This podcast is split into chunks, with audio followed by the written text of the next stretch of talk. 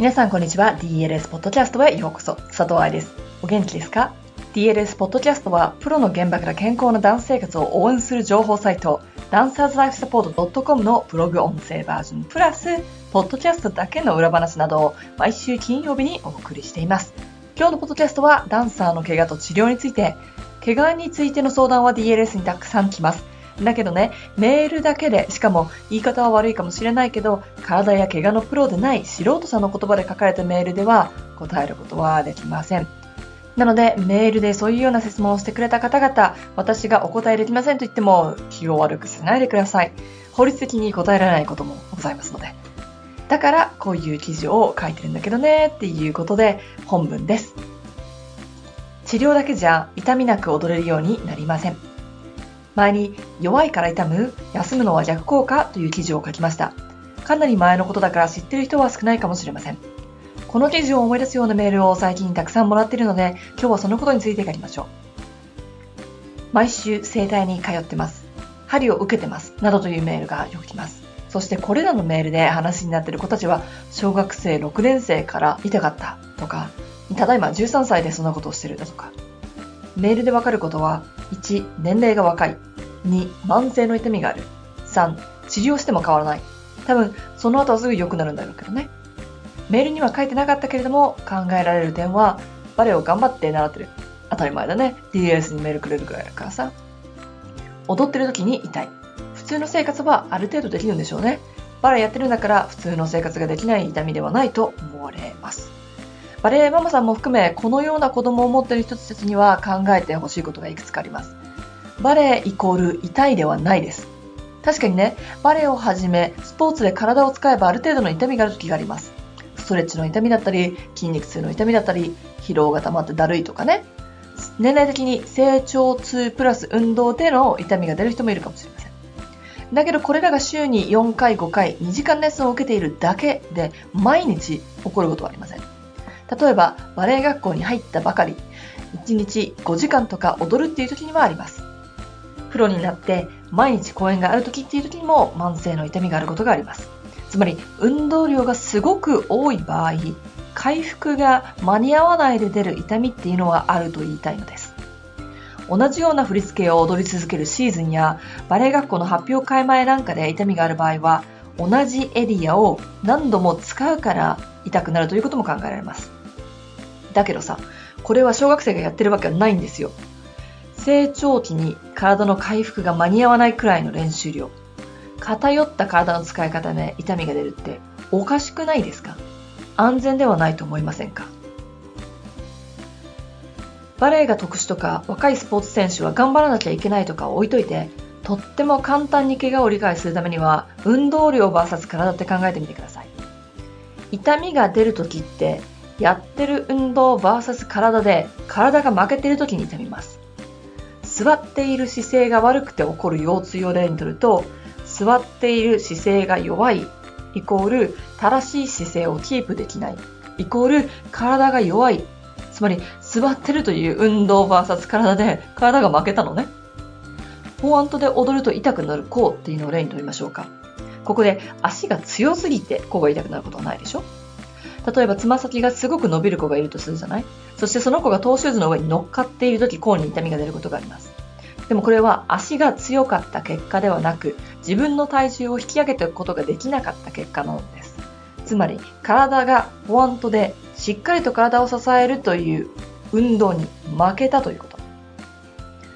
足を上げるときに痛い股関節、確かに股関節の形だとかも影響するけれど、それを通り越して正しい筋肉を鍛え、足の重さを自分の力でキープすること。それができなかったら踊ることはできないはずです。私はこういう体だからって言ってるんだったら一生踊るようになりませんよ。バレエを始めた時誰もごばんポジションできなかったでしょう。ピルエットができるようになるまで大変だったでしょう。ポワントでホップ、かっこいいけど難しいよね。できないで終わらせず、できるようにするにはどうしたらよかった？練習しませんでした？踊りたいという気持ちを前提にしたら、自分に行いたい質問はどうやったら踊れるようになるのかなわけで、そのためには弱い部分をどうやって乗り越えたらいいのかを考えなければいけません。誰もあなたに踊りなさいって強制してませんでしょう。踊りたいのはあなたなんですよね。そしたらその気持ちに応えるために何ができるのかを考えなければ。ソリューションを探すこと、それはどんなビジネスも大事です。自分の夢だって自分のビジネス、つまり仕事でしょ。ソリューションを探さなきゃ。上で挙げたふたつのポイントを考えて、治療が必要な人っています。成長痛を和らげるために毎週マッサージに通う必要があるかもしれないし、間違った癖で踊り続ける筋肉のバランスを整える必要があるかもしれません。体が強くなる過程での調整が必要かもしれません。だけどね、治療だけでは踊れるようにはなりません。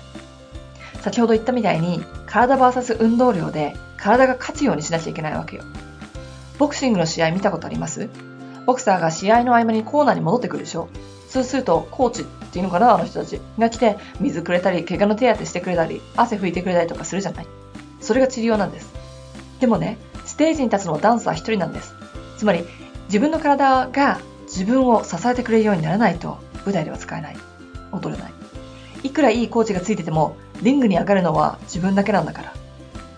毎回つま先を伸ばすために痛む足首の後ろ側、治療してもらうと詰まりが取れた感じになるけど、いっしゅうかんごにはまた元に戻っちゃう。としたらね、もっと治療が必要ではないんですよ。正しいつま先の伸ばし方を理解して、それが毎回レッスンでできるようになるだけ体に入って、そんでもって何時間踊っても正しい筋肉がしっかりと働くように強くする。そこまでやらないと踊れるようになりません。アンデオール整体に行ってターンアウトができるようになったとするでしょ。それね、自分でできたってことにならないですから。ターンアウトはムーブメントですって記事に書きましたが、ターンアウトって使えなきゃ意味がないの。ということはね、関節の可動域を広げることで自分の可能性をチェックできるかもしれないけど、それをジャンプの着地の時に使いたかったら、バリエーションでキープしたかったら、デベロップ出番の前の足でやりたかったら、自分で使うって練習が必要で、それができなかったらいくら綺麗な一番ポジションができても踊り始めたらなくなっちゃうでしょ。どうして痛みが出るのかを考えること、これを覚えておいてください。そしてどんな振り付け、環境にも負けないような体を正しく作るのです。確かに怪我をしているときっと罠にでもすがる思いで様々な先生を探すと思います。少し痛みがなくなったら、今までで踊れなかった分っていきなりレッスンに戻ってしまうと思います。